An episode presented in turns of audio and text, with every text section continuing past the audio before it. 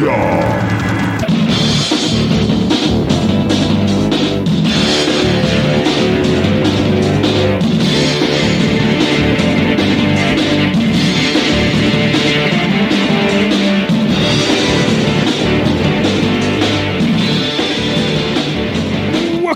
my friends, to the In Obscuria podcast, a podcast where we exhume obscure rock and punk and metal, and we put them in one of three categories the lost, the forgotten, or the should have beens. This week, I am called Kevin Williams, and across from me, a man who is called Robert Harrison. I've been called a lot worse. You have been called much worse. Probably recently. I've called you much worse. Yeah, that, that's true. We've got that documented. Well, what is up with you, sir? Oh, uh, nothing. My apologies for the smell of my house. Yeah, I kind of feel like I've been huffing paint for a while. Well, it's a mixture of peppers and paint, which is an odd mixture when you get down there. Sounds like a '90s alternative album. Peppers and. Paint. Peppers and paint. Yeah, I was in the workshop before you came over doing some things and painting some stuff because it's raining outside, but thought I had set up proper ventilation to exhale all those fumes into the outer reaches of the backyard and did not. Came upstairs and it had wafted up there and it really messed up the beautiful aroma of my stuffed peppers that I made for dinner tonight. The peppers that I personally grew Whoa. in a garden. And then I forgot about them. I walked outside and went, Oh, that's right. I planted peppers. Look at that. So it was a nice surprise. I made them. They were delicious and I ruined it. Now it smells like red spray paint. What do you call the garden out there? You have a name for it. Garden of Eden. Garden of Eden. Yep. Nice. it's about the corniest thing I've got in this house. Yeah. Yeah, Get I it? think I've it? seen Did that somewhere You before. see what I did with that? I see what you did there. Yeah, I kind of got it. Sorry, sorry. So, what episode are we on today? Well, I thought we'd try 94 again. Again, we did so good at it. Actually, we did Yeah. not. So, I'm kind of glad. I, I wasn't on my A game. That was about a C minus game for me last week. I don't know what it was, but so th- I'll get a chance to redeem myself. Hmm. Well, let's. and hope- why are we doing that? Yeah, I was going to say, let's hope you didn't plan for this event to happen, but Yeah. I don't think so because it happened in Cincinnati, Ohio. Yeah, so you're all excited to go on this road trip, play some shows up north. Not that that's that far north, but from here it's up north. It was six and a half hours north. That's up so north. That's the frozen north. tundra. Is there snow on the It ground was yet? 91 degrees. yeah, so I drove up Saturday morning. Let's talk about the good stuff first. to play a gig with my band The Swear. First time we had played a show, I believe, since 2018, perhaps. Took a little break. Uh, we had recorded in 2019, right before the pandemic, and then we decided to release an album in July of 2020, right in the middle of the pandemic. So, you know, just great timing from our band. That kind of the way things have always gone for us. But yeah, my band, The Swear, we played an opening spot in Cincinnati, Ohio, and the show was great, man. The, the venue was cool. It was the Ludlow Garage. It was a very famous venue that has been completely refurbished. Uh, the Allmans played there. I mean, everybody you could name from back in the day, classic rock wise, has played at this place or recorded there, or you know, it's, it's got a lot of history. And then I think it sold, and I think it sat for a while, and then somebody bought it, and they've completely redone it, and it you, sounds amazing. You played on the same stage as the Allman Brothers. I did. Nice. That's some street cred right there. Yeah, so it was, it was pretty cool. And you know, the way this works for opening bands is you're you're given a time, you show up, you try to find some place to park, and you load in. And for us, because we were coming from, I came from Atlanta, the rest of the band were coming from Nashville. I drove separately mm-hmm. and I found a parking spot literally 50 feet from the door mm-hmm. where I loaded in. Yeah, that's, that's where they put the handicap parking. Yeah. So, I mean, it was, you know, it was good proximity to load in. And when I load in, I open the back of my SUV and I'm unloading all my stuff and I've got heavy gear and I'm going from point A to point B and then back and thought nothing of it. There was really nobody. It was in an alley, back alley. There was really nobody back there. Um, there was some other v- venues, uh, stores. You know, that was the back of those stores and the back of this venue. We loaded in and didn't think anything of it. Played a great show. Mr. Bill Elam showed up Oh, nice. hung out with us and saw us live and Good to see a familiar face. yeah it was awesome came and talked to us afterwards we actually i remember we talked about it at the rockin' pod but we talked about angela lisi who was jack's hollow's manager and drummer she played drums for us fantastic we did it as a trio first time the swears ever played as a trio to my memory at least i believe You don't split the money as many ways. That's nice. Oh yeah, all that all that cash was just rolling in. We bankrolled. Suitcases. Oh, yeah, Full it was of it. crazy. So anyway, after the gig, uh, and we're opening for David Cook. So that's the other kind of interesting thing here is David Cook was an American Idol winner, and and he's been releasing albums. I don't know for probably a good ten years, and you know, been on major labels, been on I think some independents, and still out there doing it. And he was great, man. He was a super friendly guy. His band were they were all great, all Nashville guys, mm-hmm. and his crowd are mostly. I wanted to say it was an older crowd, but then I realized like, no, it's not really an older crowd. It's just we're older Right. now, so it's our age group. Very, very young. Very Yeah, young at so heart. it was it was our age group of a crowd, mostly women, which makes sense because Yeah. David Cook was on American Idol. Nothing and- wrong with yeah, that. you know. And I thought, oh my god, we're gonna melt faces. You know, I just didn't know Yeah. because he he is a he rocks, but he's kind of more on the pop side. Suburban rock, like It's, it's soccer pop, mom it's rock. Pop, it's pop rock. I mean, it was it's good. I I actually got into some some of his songs. I really liked them, but I just didn't know what to expect, and we didn't make anybody leave that I could see. That's good. That's, So always, that's always always a positive is when the audience actually just stays. Oh, I've played gigs before. Oh, yeah, we we cleared both. rooms. Yeah, we cleared Yeah. a whole brewery out that one mm-hmm. time. Yeah, we've cleared rooms, and this was not that. So I was thankful. We did walk out, and it was just silent as silent could be. And the lights on the stage made it so you couldn't see anything Yeah, outside. you don't know if there's two or two hundred people. And so I just kind of looked up and I put my finger to my, my mouth, like, shh. And then all of a sudden, people started erupting in laughter and, and claps and all that. And I was like, oh, there are people Okay, out here. good. And that's when I heard Kevin Williams, and it was Bill oh, Elam. Shh. But anyway, the show went well. We, you know, we didn't melt faces quite as much as I thought we would. Uh, great reception, had a lot of fun. It was great to be back on stage. It was a little weird to be back on stage Yeah, because it's been a everybody's masked years. Hmm. up, and you know, it's just different. It's a different experience now. It's just the way it is. So I load my stuff back in my car, Hmm. lock it. Okay. The end of the night, I'm standing by the merch stand, and I get the merch, and I go out to my car. It's time to leave, and I notice that my water bottle is on the pavement because Hmm. I, I walk around to the passenger side of the car where I'm going to put in the merch, and I notice that the water bottle is on the pavement. I'm like, that's odd. I know I didn't drop that. And sure enough, I opened the car and I realized that at some point during the night, and I'm thinking it was either when I was loading in Mm-hmm. or when I was loading out. That the 50 feet where I'm going back and forth, Somebody somebody, just happened seized to the walk opportunity to do a very quick. They didn't have to smash and grab because nothing was smashed. There was Uh-huh. no sign of any, you know, forced entry into the car. They just seized an opportunity to get one over on me while I was loading in Right. or loading out. And so I noticed all the stuff in my middle console had been rummaged through. There was a credit card sitting on the seat. I keep a credit card in the console. Uh-huh. They didn't take that. And I'm looking through and like all it, all that's in the, our middle console are a tire gauge, and a lot of masks. And they were just strewn all over Tissues. the place. Yeah, tissues, like normal stuff, right? And it's just strewn all over the front of the Yeah. car, which I didn't see earlier because I wasn't in the front of the car. Mm-hmm. I was only in the back. Or it could have happened again when I was loading in. But I didn't see anything missing. And, and the fact that that credit card was sitting there, I'm like, why didn't they take the credit card? And I thought, oh, well, maybe they took a picture of it. So I'll just, Just cancel case. the card Yeah. and no big deal. Couldn't find anything missing. Got all the way back to my hotel and I'm like, what could they have taken? And then I realized I had stuffed my laptop and we have a we have a laptop with all of our podcast on it. Uh-huh. everything that we do, we record on a laptop and I had taken the laptop and the extra hard drive that has all the music on it with me because I thought if I have some downtime, I'll just go ahead and do some editing while I'm waiting to go on stage. Uh-huh. Well, that didn't come to fruition because it, we were right up against the wire with loading in and getting sound checked. So I had put my laptop bag underneath my backpack was underneath the front seat. Uh-huh. That's what they got. So they got all uh, they got two nice pairs of headphones. They got my external hard drive with all my music on it, and they got my laptop with our podcast. So that is why, folks, we didn't have a podcast last week. And if you hear of another podcast that sounds like In Obscuria, that's a bogus. If somebody edits the episode and puts it up, yeah, that's completely bogus. That's not really us doing that. So we, let's just go ahead and get that out there in case they do a really crappy job of talking about obscure bands like Rush and Yeah. Pink Floyd. So some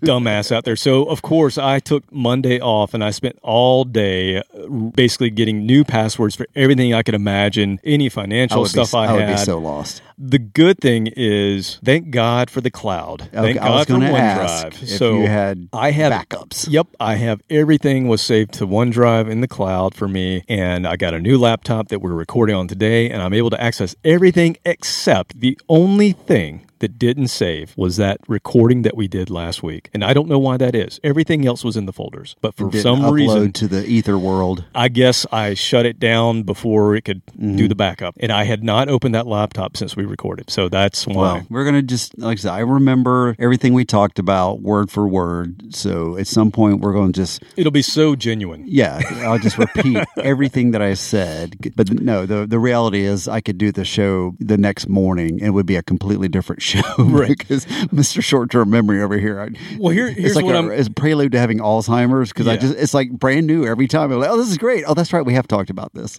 So here's what I'm going to do. I am going to save all of the show notes that I had from last time, and we're just going to resurrect that sometime down the Yeah, when we feel like it. Yeah. Yeah. Let's just wait a minute, and th- that way it'll be fresh and it'll be like I've never done it. because I have some other things planned coming up that that's just not going to fit in for a little bit. So Okay. we'll revisit it. By the time we revisit it, you will have completely forgotten.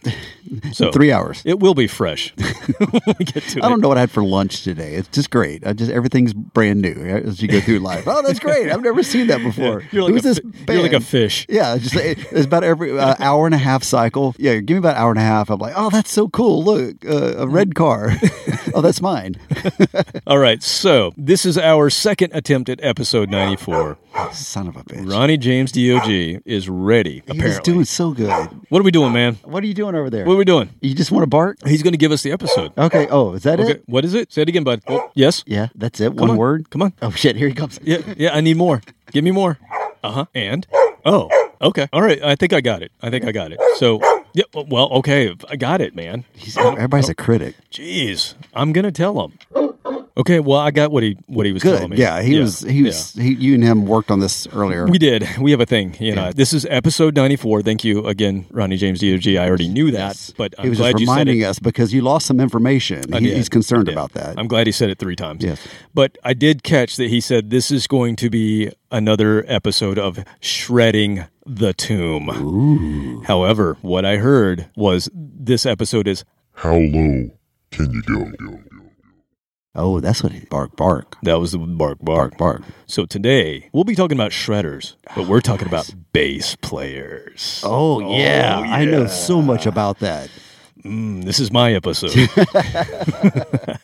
yes, we are going to be talking about the amazing bass players, and a lot of these guys we're going to talk about today are not that obscure. So Yeah, I'll have to put my spin on it and maybe play something that's a little more obscure from these people. But me being a bass player, even when I wasn't a bass player, I always pay attention to the bass guitar. That's always been my favorite instrument. right. And we So- and we've talked about how '80s bass playing was the easiest gig in the world for '80 most '80s hair bands and things like that. Because what was it? the root note eighths. Eighth, eighth. Dun, dun, dun, dun, dun, dun, dun. I mean, I could have done that. I wouldn't have looked as good as those guys, but I could have done that. But good bass players, Yeah, those are We're- the guys that make it happen. We're, we're this is shredding the tune, Yeah. man. So we're gonna we're just gonna jump into my number one favorite bass player of all time. Who? Tell does, me who it is. Does it involve potted meat? we're gonna get to him. Oh, okay, okay, We're gonna okay. get to him. No. Oh no, uh, I actually have to think now. Uh, your favorite bass player of all time? Not Roger Waters. nope. Um, uh, the guy from Yes. That squat, not squat. Oh damn it, You can't remember his name, Chris. Chris Squire. That is. Well, no, I was remembering the name, but I was like, no, that's a guitar player. Well, he's my second favorite.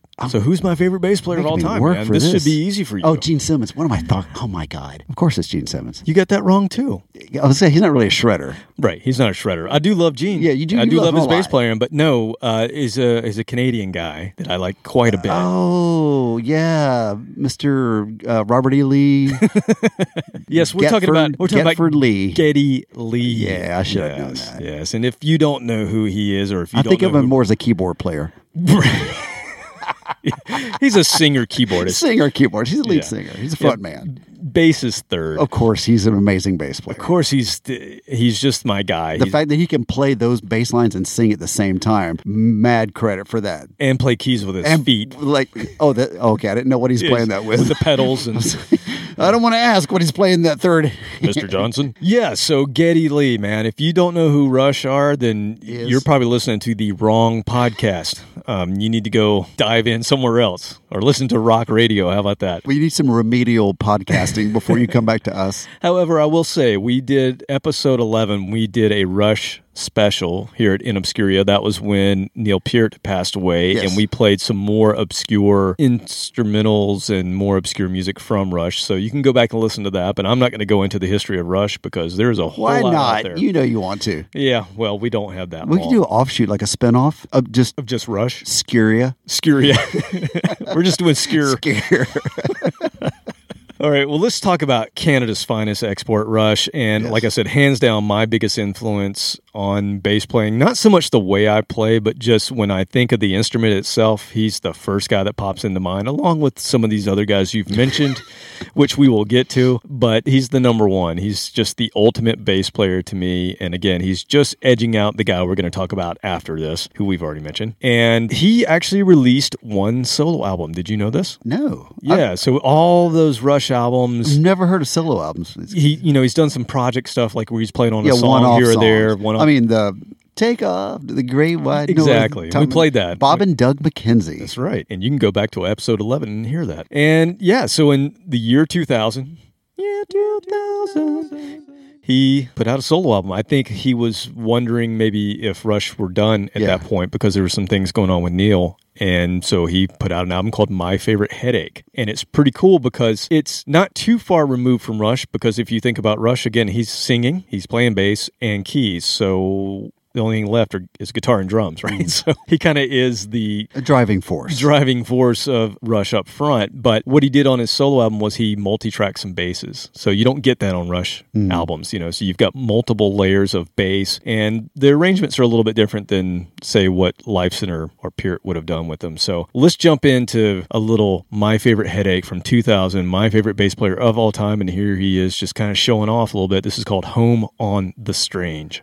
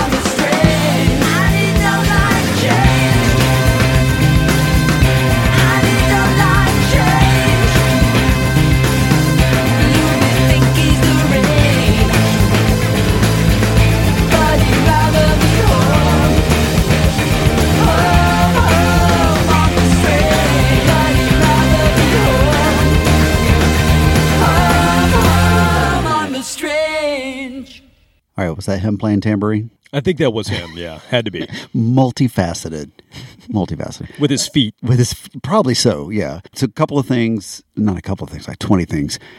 that riff at the beginning and the middle. I don't think I heard the song before you and I recorded a song called Waterfall. Mm-hmm. Uh, uncomfortably close to what Geddy wrote for that song. I'm, Interesting, I'm, yeah. I'm worried about a lawsuit now because you know we made so much money off that that he's going to come looking for us sooner or later. But anyway, so I I'm kind of happy that it you know when you hear something that reminds you of something and it reminds you of your own song, you're like, oh, that's kind of cool, Right. so we're you know the the keyboard to the bass thing was reminding me of when Eddie picked up the keyboards and would go back and forth, and how his keyboards were more just continuations of his own leads, and Geddy's was more atmospheric. He had a, Always, he had a lead in Yeah. subdivisions, and I'm sure a couple other songs, but even those leads were very Tom just- Sawyer's got that. yeah, but still rhythmic leads. Right, yep. And uh, I love that. And I think that's one reason I love subdivisions. I'm one of the weirdos that you know that'll be my favorite Rush song because of the keys that just give a layer to that song. I Plus love Red the Sector A. matter. That is yeah, all. that's another one that is too. all keyboard. Yeah, and so I, you know, I know Rush purists eschew that, so they uh, eschew eschew that. I'm getting into a realm where I'm saying words that I don't know how to. You're making up them. words over there. No, there's a, there's a word. There, there's a word. I'm going to look it up. Bring, I'll come back later.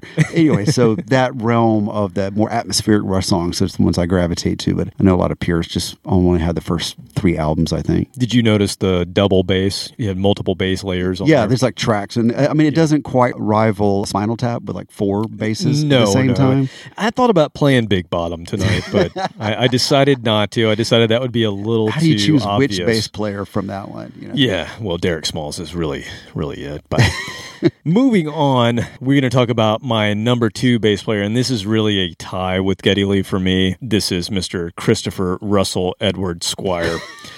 Born what Born March 4th, 1948.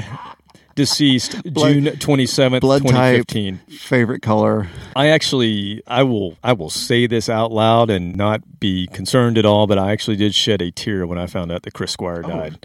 No, that's, not that's He was fine. uh, he meant a lot to me from from a bass playing perspective as well as just yes sir. I know I know there are rock guys out there listening Yeah. to this right now like yes sucks.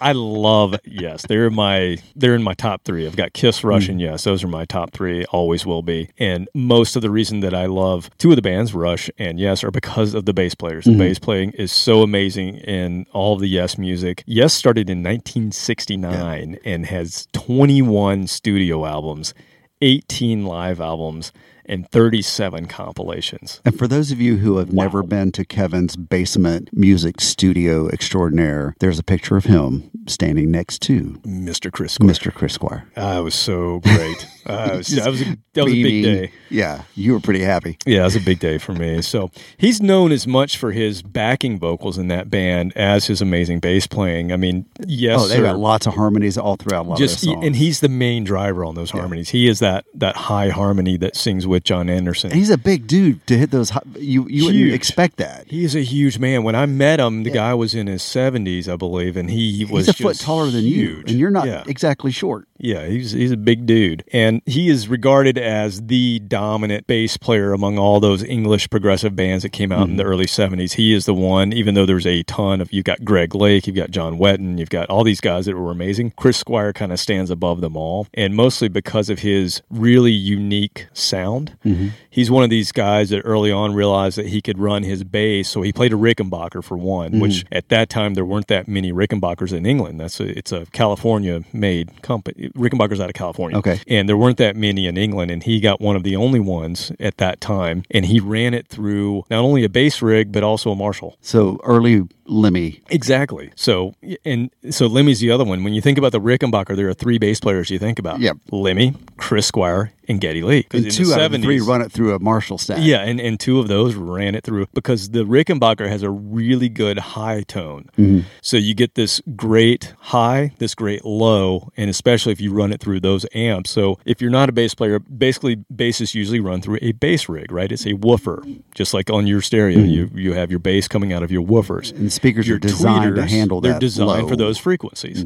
And then your tweeters are what gives you the high end on your stereo. Same thing with guitar amps. Those are made to handle those higher frequencies, which a guitar has. And so you get all this mid range and high out of these guitar amps with a bass going through it. And a Rickenbacker, for some reason, just works really well with that sound. And so he is basically the person that established that whole sound. So, anyway, he's known as much for his proficiency in playing, but also the sounds and the tones, as well as his voice. So, just all around, pretty amazing musician. And he also, he is the only person I'm going to play today that plays with a pick. He always played with a pick. Mm-hmm. I play with a pick because I started off on guitar and that's just how I learned to play. And I just, I found the attack on the bass for me was better with a pick than my fingers. Mm-hmm. I got real thuddy and duddy with my fingers and I just didn't like that tone. And so I played with a pick as well. And I still do, do to this day. Now, what he did was interesting because you know what pinch harmonics are. Obviously, you, you play guitar. Do you do it with your thumb? How do you do a pinch harmonic? Back my thumb. back your thumb. Right. So he is the person who invented,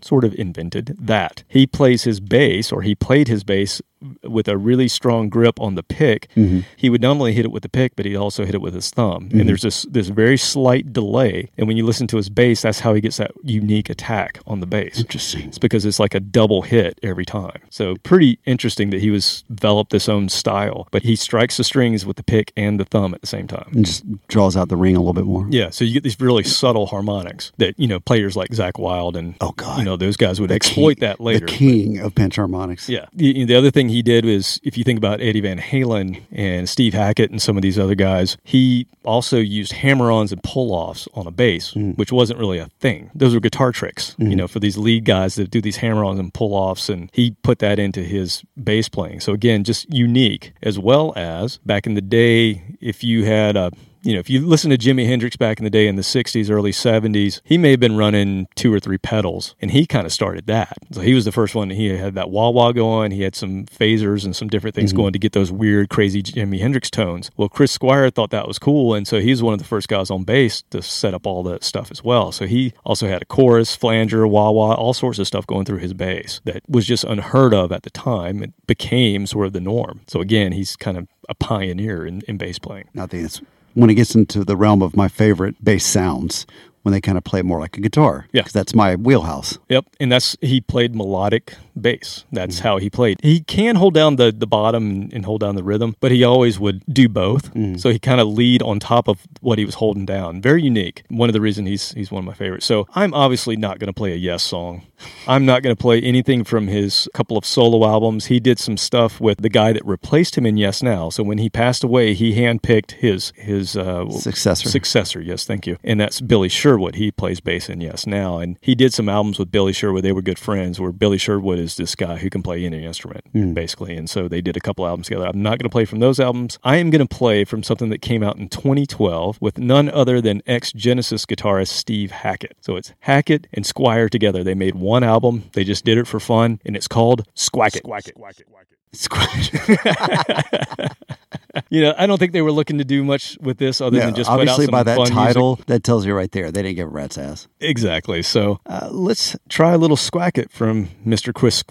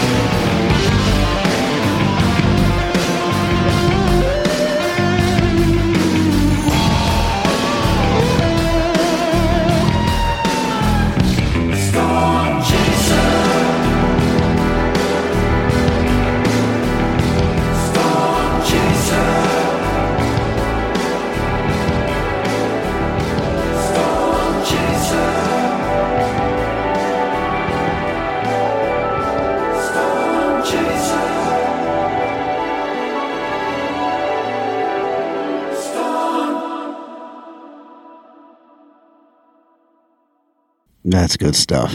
Very reminiscent of like later Pink Floyd, the not post Division Bell, like a lot of Richard Wright stuff. They just kind of I don't say they didn't care, but they were they had no agenda. It was a lot of really, really I mean even for Pink Floyd, really mellow stuff. So that was really cool. I'm sure they had a good time doing that. Yeah, I think it's more for if you're listening to Chris Squire for the first time, that's more of his groove, more laid back kind of Yeah, sound. it wasn't as but you proggy could as it hear, could have been. But you could hear that tone, and they did get proggy through the through the end there, where they were doing some runs Yeah. and things like that. Obviously, I'm not going to play a 13 minute Yes song. Aw. here. We could. I mean, we Owner of a Lonely Heart. well, and th- that probably had a similar tone to what he used on Owner of a Lonely Heart. That Yeah. was that sounded kind of like that same setup where he's going more for a groove on his Right. bass than that kind of lead sound. But I just thought it really represented his tone Mm-hmm. really well because you had those highs and those lows in that. So You know, so you know how Foo Fighters have delved into disco. They did a disco album, and then the Dee Gees, Yeah, well, then they did a complete Bee Gees cover too. yeah, the Dee Gees. The DJ, yeah, the DJs, but there's some other stuff. So now they've announced they're going to do the most incredible prog rock album ever.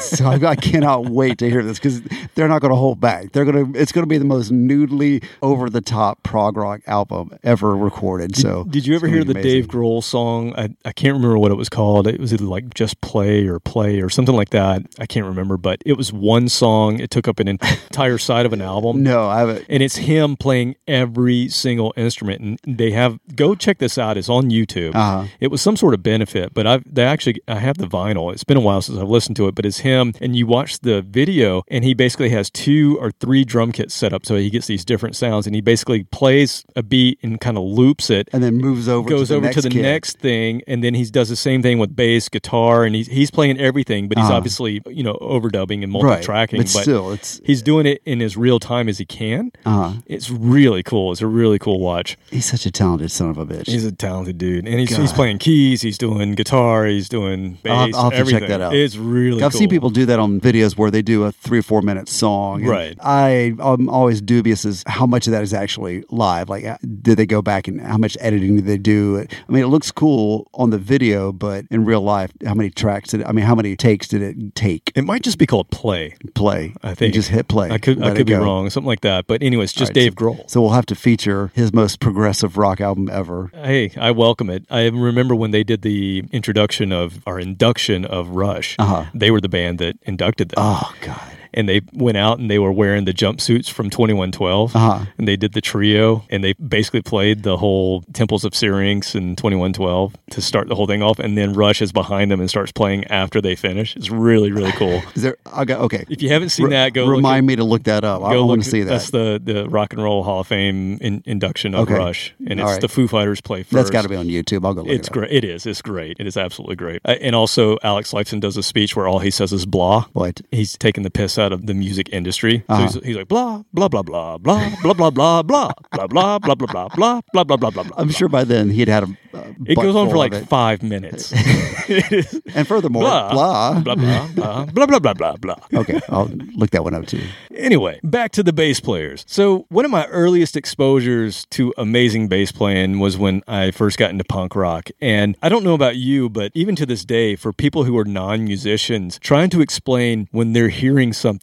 what the bass is, is kind of tricky for people that don't really know. They Yeah. just see somebody standing there with a guitar. They don't understand that there's two different tones coming out Yeah. and that there's two different things going on. It's, it's in between It's- the guitar and the drums. You got to listen real quick. A lot of people don't hear it. They don't understand. They feel it, but they don't really understand that they're hearing it. They think a guitar is a guitar, right? Mm-hmm. Right. They understand what a guitar sounds like, but they don't really understand a bass. So that was kind of me when I first got into music. yeah, I didn't really understand. Unfortunately, a lot of guitar players are that way still. yeah, exactly. what? There's a bass here? The- I didn't know there was a bass in the room. the White Stripes didn't even realize that they didn't have One. they didn't need it. Yeah. So anyway, when I was first listening to punk rock, I didn't really understand myself until I heard this band and then I got it. And the band I'm talking about is Suicidal Tendencies. And mm. I don't know how he's done it, but Mike Muir, who is the singer for Suicidal Tendencies, he's the singer for he does a, a side project called Cyco Miko. He does a band called No Mercy. He has this other band called Infectious Grooves. I don't know how he's done it his entire career, but the man has always had the uncanny ability to pick the most amazing bass players of all time. Like mm-hmm. there's never been a bad player in any of those bands, and he's had a bunch of them. He's the bass whisperer. He is the bass whisperer, man. I don't know how he does it. We covered infectious grooves in our very first Something Smells Funky. That was episode 15. And I wanted to play something that was heavy but funky at the same time. And that's mm-hmm. exactly what infectious grooves are. So it's basically suicidal, but a funk version of suicidal.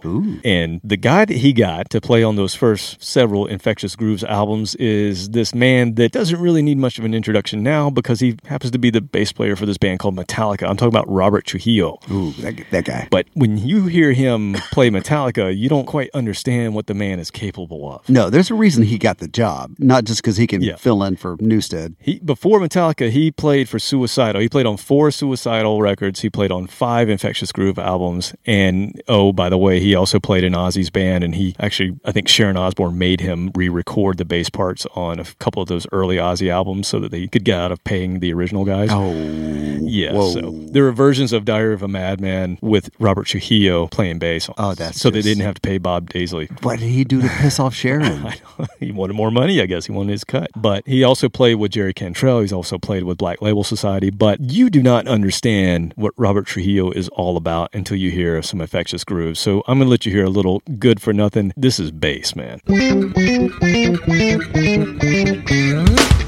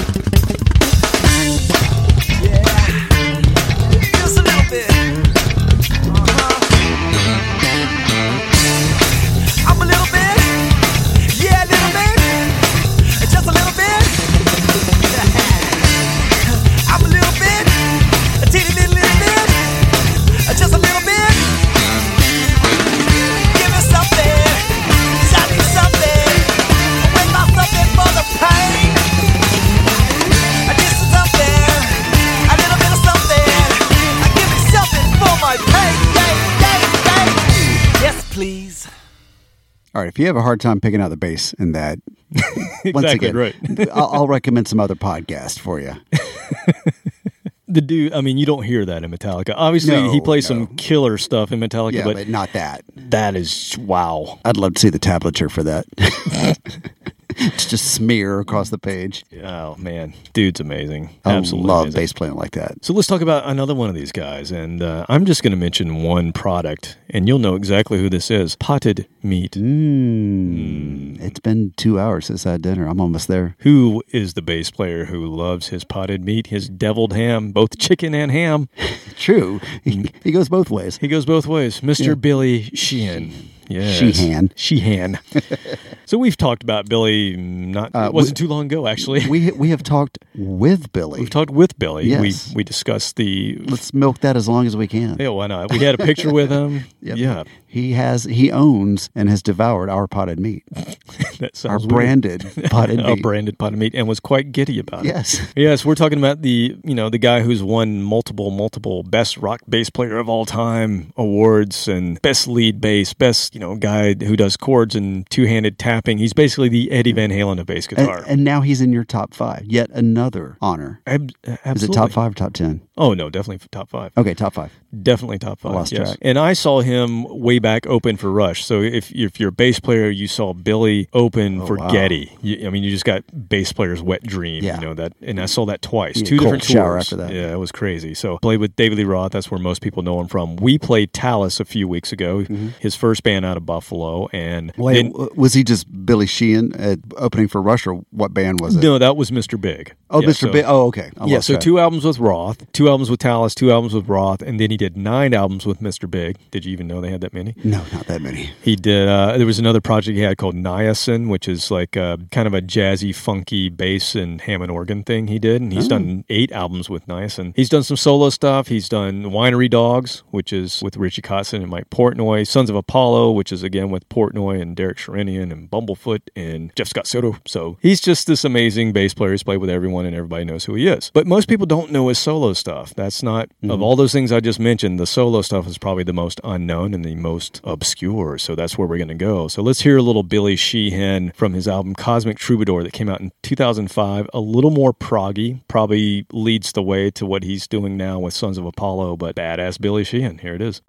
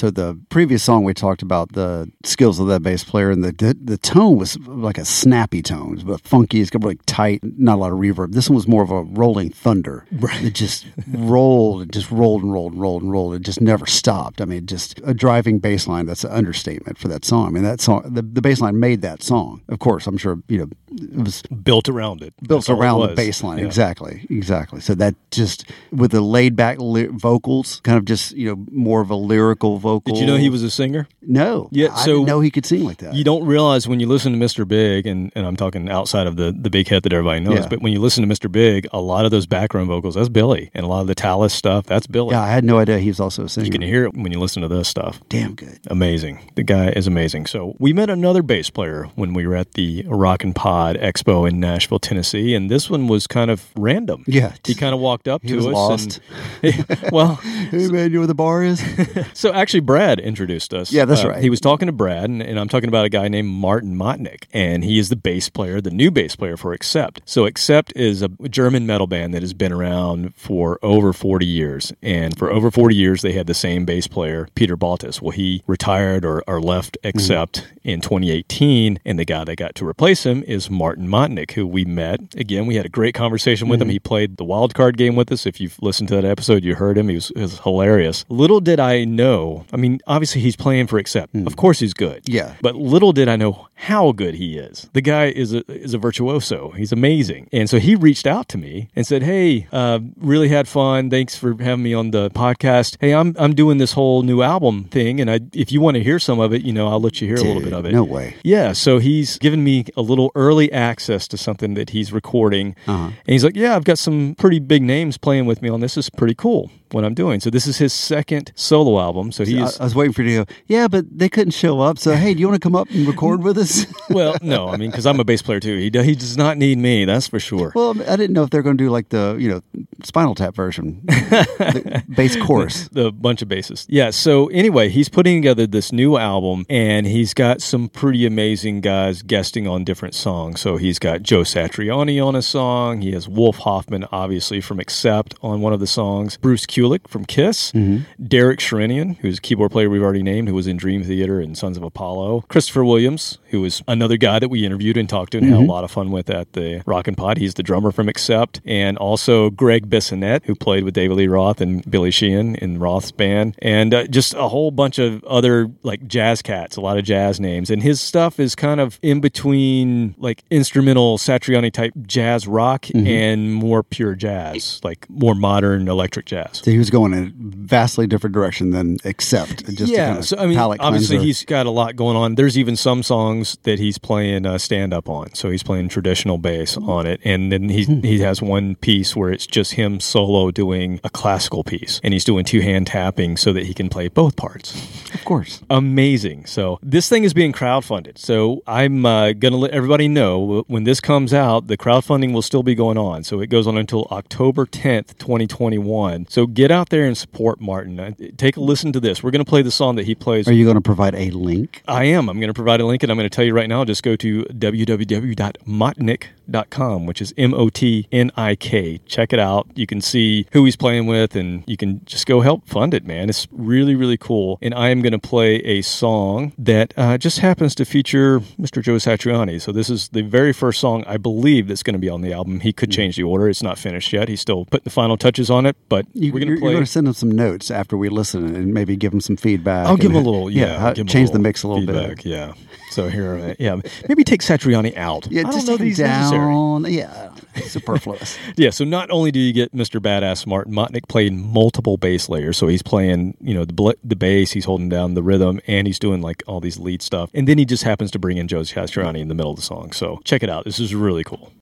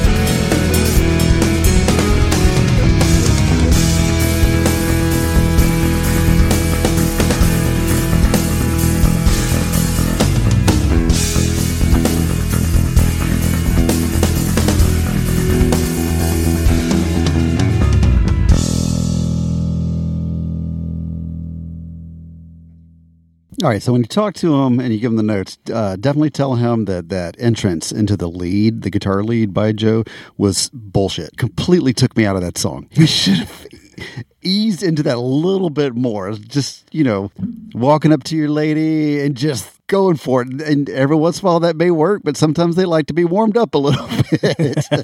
and that was the was not case. subtle. I was It was not, not subtle, at all. Yeah. I, I would like to have been warmed up a little bit before he jumped in that squealing. That's not the way Joe does it, man. No, but he could have. He could have done it. He has the ability to do that. I've heard his leads before, and he's got some really beautiful leads that are melodic, and it was such a groovy. Well, he ended it song. very He melodic. did. He did. Yeah, he- That's what I'm he saying. just- it was he just jumps It just it. took me out of a very good place and put me in a bad place, and I didn't want to be in that place. I want to be back in the good place. I, I thought it was all and good. by the time me, I got but back to the good place, the song was over.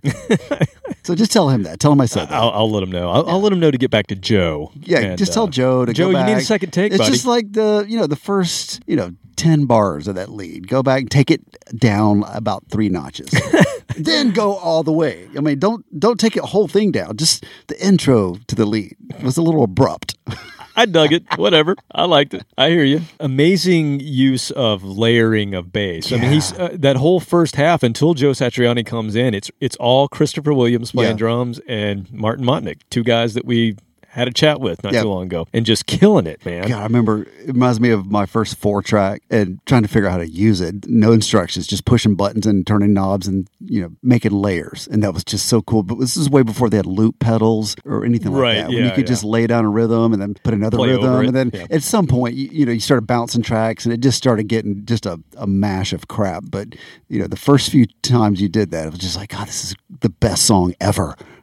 So the whole album is amazing. Again, the release date for this thing is November 10th of 21, but the campaign, the crowdfunding is on Indie, I think it's called Indiegogo, and that's going on until October 10th. Again, go to motnik.com, which is M O T N I K. I'll put it in the show notes as well. But if you go in and you do any funding of the album, you get a thank you as executive producer of the album. So you get you get your name in there. Comes over and cooks dinner for you. Yeah, you get uh, you can get pre-release copies, you can get shirts, you can get all sorts of things, gold and platinum records, all sorts of stuff he's offering, depending on how much you want to give him.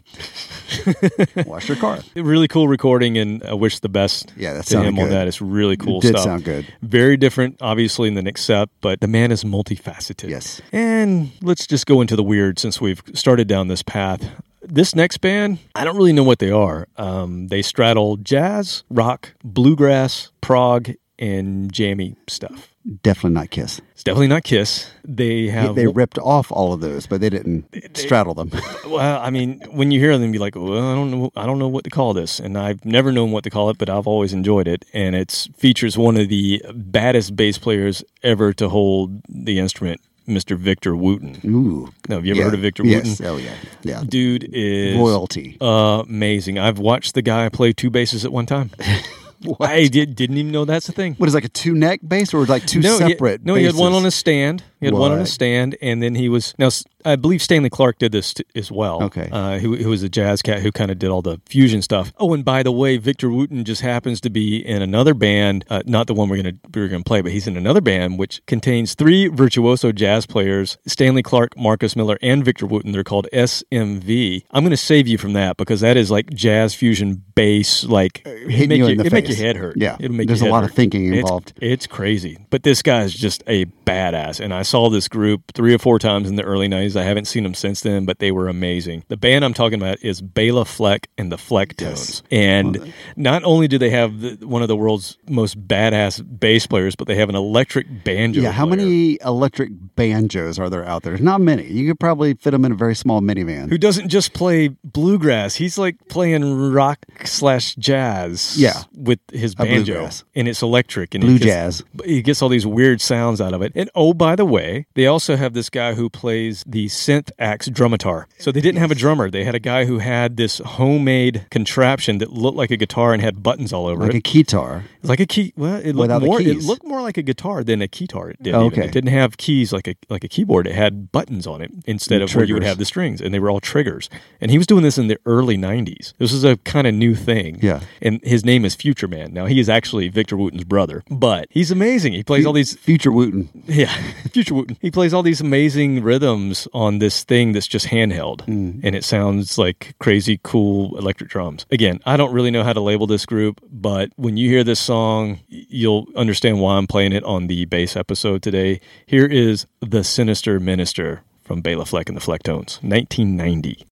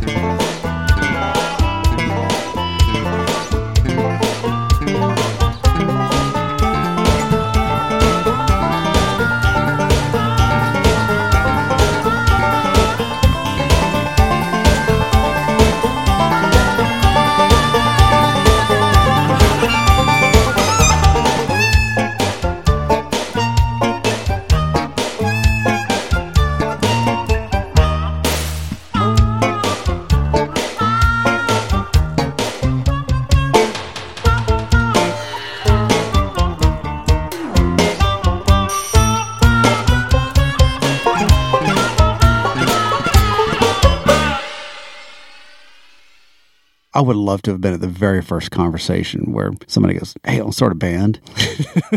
Jazz band? Cool, yeah. I play banjo. I'm sorry, what? I don't even. I mean, how would you even describe what you just heard? It, it's bailiff like the flag. I mean, that's always been that way because there's nobody else doing that. Nobody sounds like that. And I, I got to say, as far as you know, not just the uniqueness of playing banjo in a jazz band, his skills playing banjo. If you've never played banjo, which I have, those strings are strung pretty tight, and to get those many bends and noodliness of those strings, that's not easy to do. The same thing with the bass. I have played bass. I sucked so bad at it. I think we quickly decided that I was going to stay at playing guitar. But you were talented and can play guitar, bass, and drums, and we were trying to trade up. But because of my lack of skills, we just stuck to me playing guitar. But those runs, the way that he made it seem so effortless is. He's got, and if I you watch know him, how hard it is. if you watch him play, it's like he has spaghetti fingers. I have no Yeah. idea how he does what he does. Just going to, I mean, it's, you respect that talent. When you haven't even tried to pick up a bass yet, you can still respect it, but there's a different level when you've at least spent a half an hour trying to just play a rhythm on either one of those instruments. Yeah, he holds down both. Like he does this amazing, you know, holding down the bottom, and then Yeah. he'll just have all this stuff. Just like all these guys that we've played. Like, Yeah. they play around the rhythm that they're holding down, whereas most bass players only focus on holding down. Well, and with a guitar player, you can be a badass virtuoso and then just drop out until it's Yeah, time for you to be a of space. You virtuoso. can kinda come in when but you with want a bass player, you can't just quit. No, you are the rhythm. You are holding down that bottom with the drums. You are you are that you heartbeat with the drum. So I had to do it. We had to have representation, an ambassador from Japan.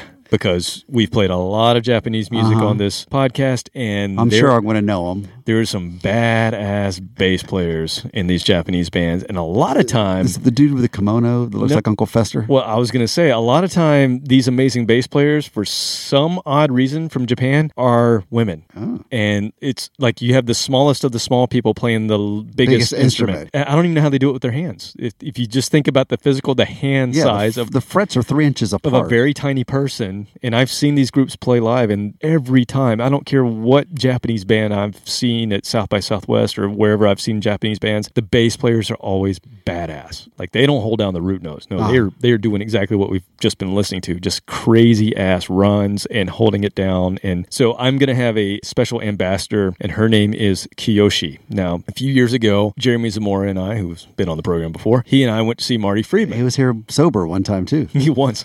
Yeah.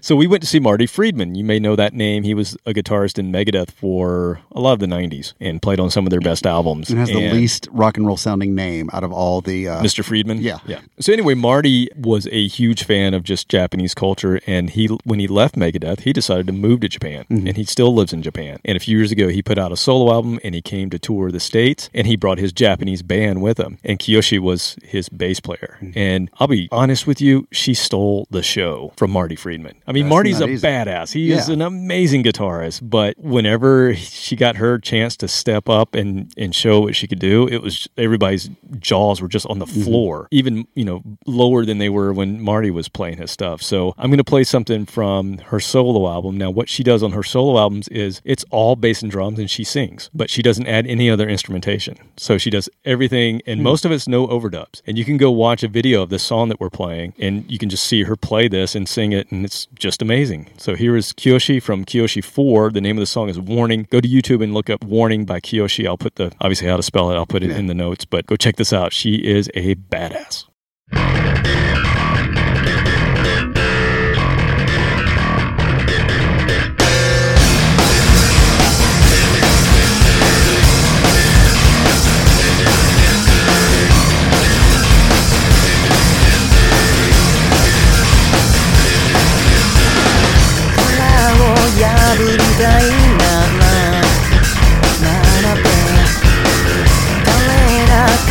の情報を疑え見極められる力を養え使えその頭考えろ考え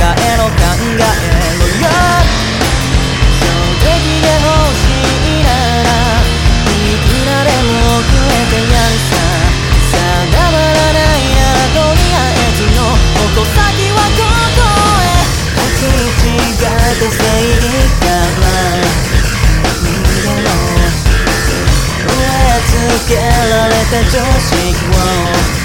忘れたろ偉そうに語った過去を恥じろ流せそんな話信じるな信じるな信じるな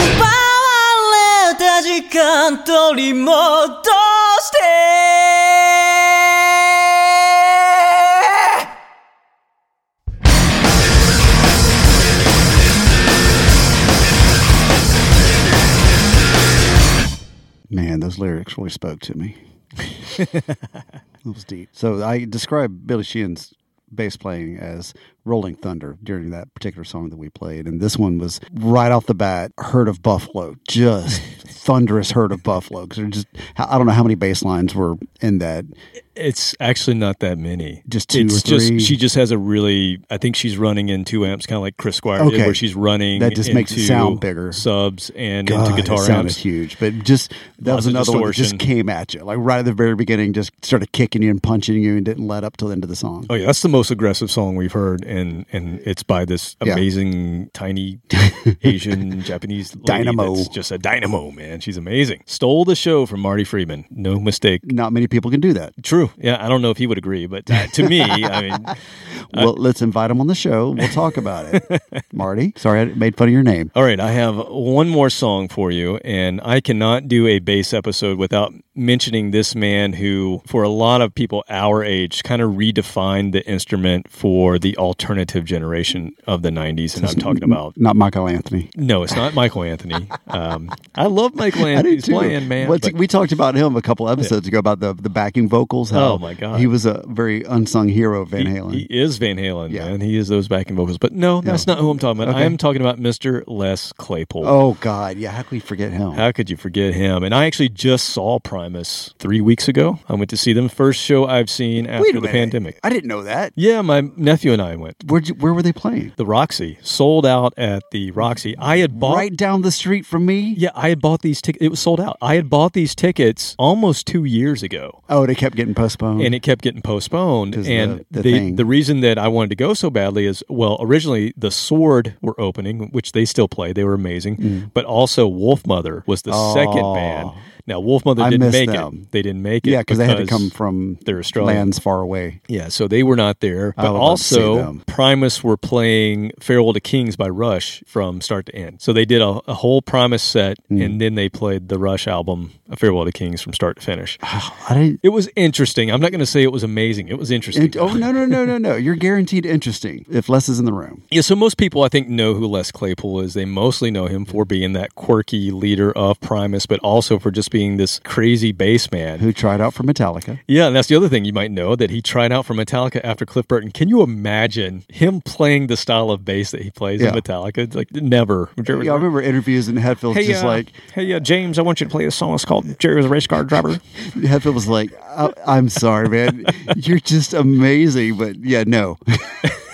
So I don't want to play Primus, and I could have played his first band before Primus, which was Sausage, but I've decided not to play Sausage. Uh-oh. I'm going to go with something else, and I thought we'd play a little Southern hard rock. Okay, All right, so this is a Southern hard rock and power trio started by two former members of the Allman Brothers. I said there's not a lot of southern rock power trios. They always have like eight people Usually, on the stage. yeah. And in this day, this band does. But when they started, they were only three of them, and two of them came from the Allman Brothers. I'm talking about Mr. Warren Haynes and Mr. Allen Woody, who formed this band called Government Mule. Government Mule. Government Mule. They're still around to this day. I have seen them not too long ago as well, and they're still amazing. But Allen Woody died of a heroin overdose in 2000, and they went from being this power trio to kind of like, what are we going to do mm-hmm. now? And I think they had just added a keyboard player, so now they're starting to build out that sort of southern rock sound. But what they did was they decided to put together a kind of two volume album that featured Woody's favorite bass player friends. And so there's, I mean, just the who's who of bass players. You know, Jack Bruce from mm-hmm. Cream is on it. John Entwistle from The Who is on it. Mike Watt, who's this amazing punk rock bass player. Les Claypool, Flea, Chris Squire Yes is on it. I mean, it's just an amazing Government Mule album because it's featuring all these guys that have this very distinctive sound. So What a good time capsule because those uh, and Chris and others that aren't long for this world. Yeah, well, of those good to get guys, more of that Jack Bruce. Jack Bruce has passed away. John Entwistle has passed away, Oh, that's right. I forgot he did. and Chris Squire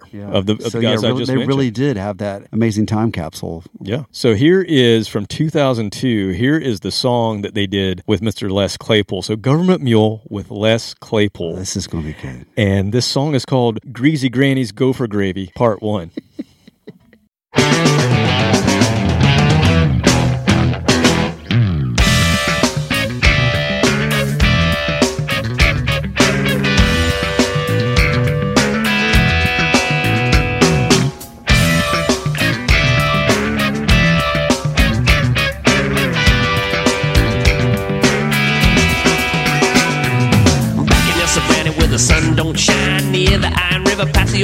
line. Lives a hot gal, smells of stale wine. We call her Greasy Granny. She's a hot duck, popped up NorCal witch. She's a slap down, cranked out, two ball bitch. She's don't watch denim if she's wearing a stitch. We love our Greasy Granny.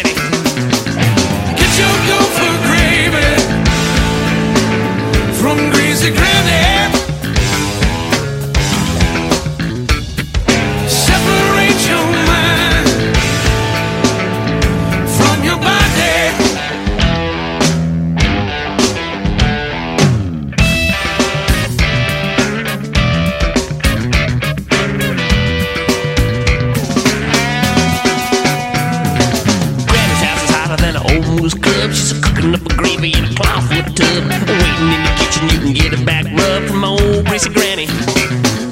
Greasy Granny's gravy, it'll make you sing. It'll shrivel up your pecker, make a nostril sting. Right out your teeth and make your left ear ring. Good old Greasy Granny.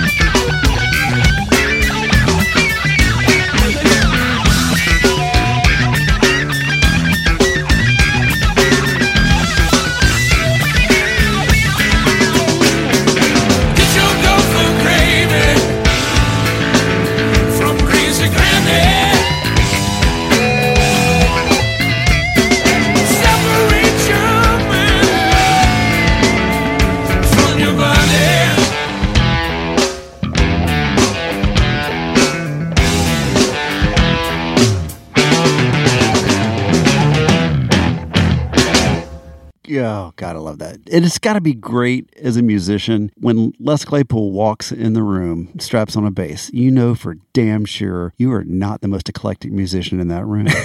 and it just frees up people that may be kind of, you know, in a box and creatively have done the same thing. Well, Warren, amazing musician. He's kind of known for kind of the same sound and leads that he does. He's a bluesy player. man. Exactly, amazing. But all of a sudden, standing, you know, in the same room with him, he's like, "Oh, well, you know, I can do this weird thing that would stand out like a sore thumb any other day of the week." I'm going to use this pedal I've never used what- before. We blow the du- the dust off of it.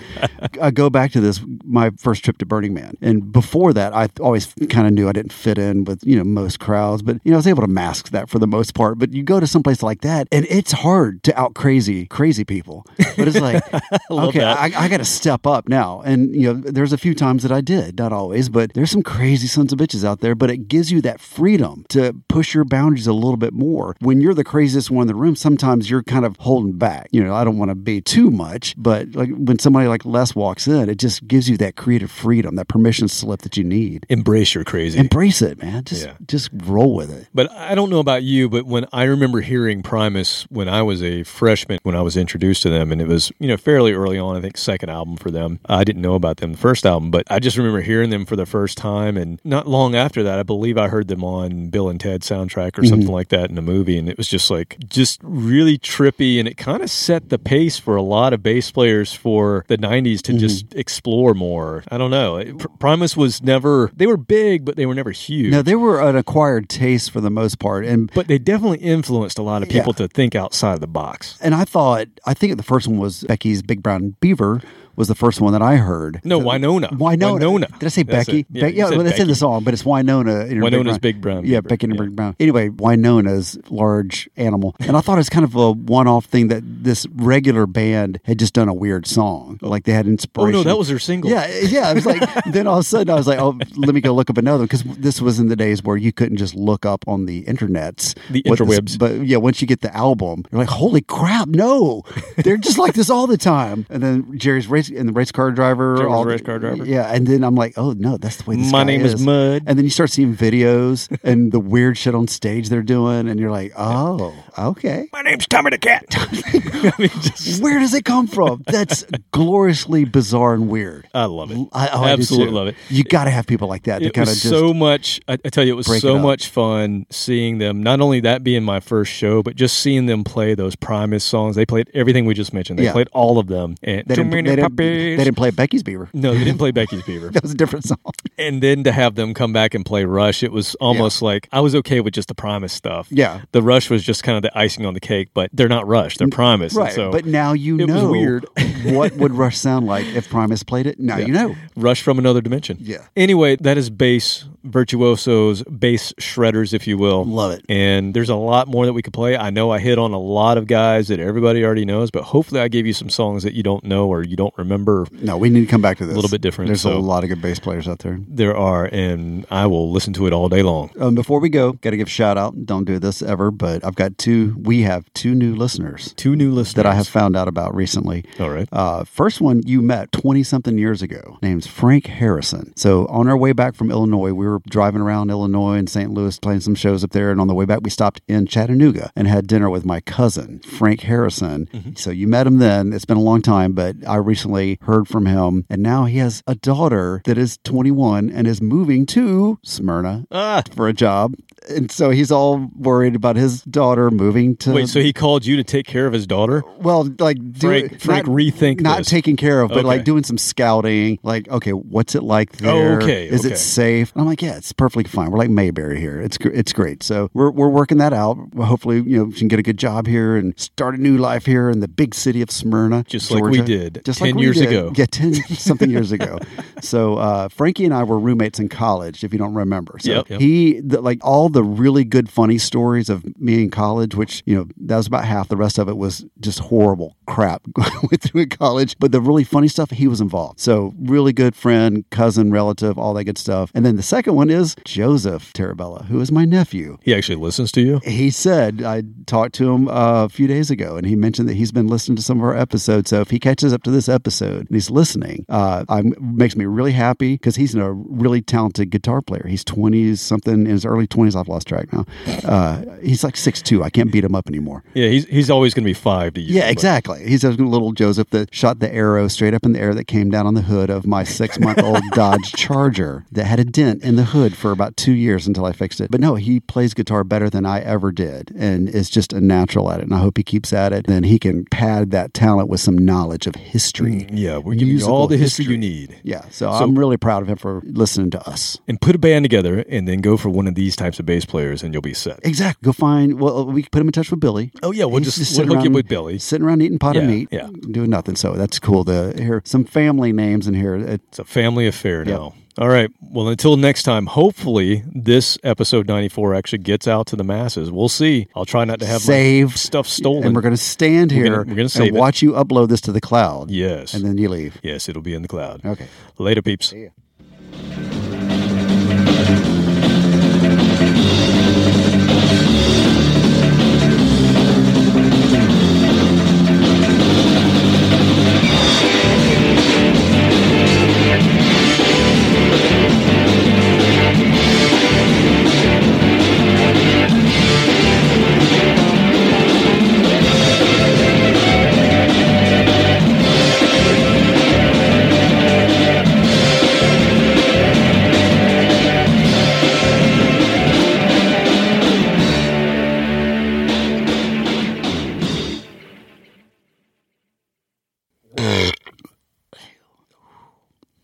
Peppers.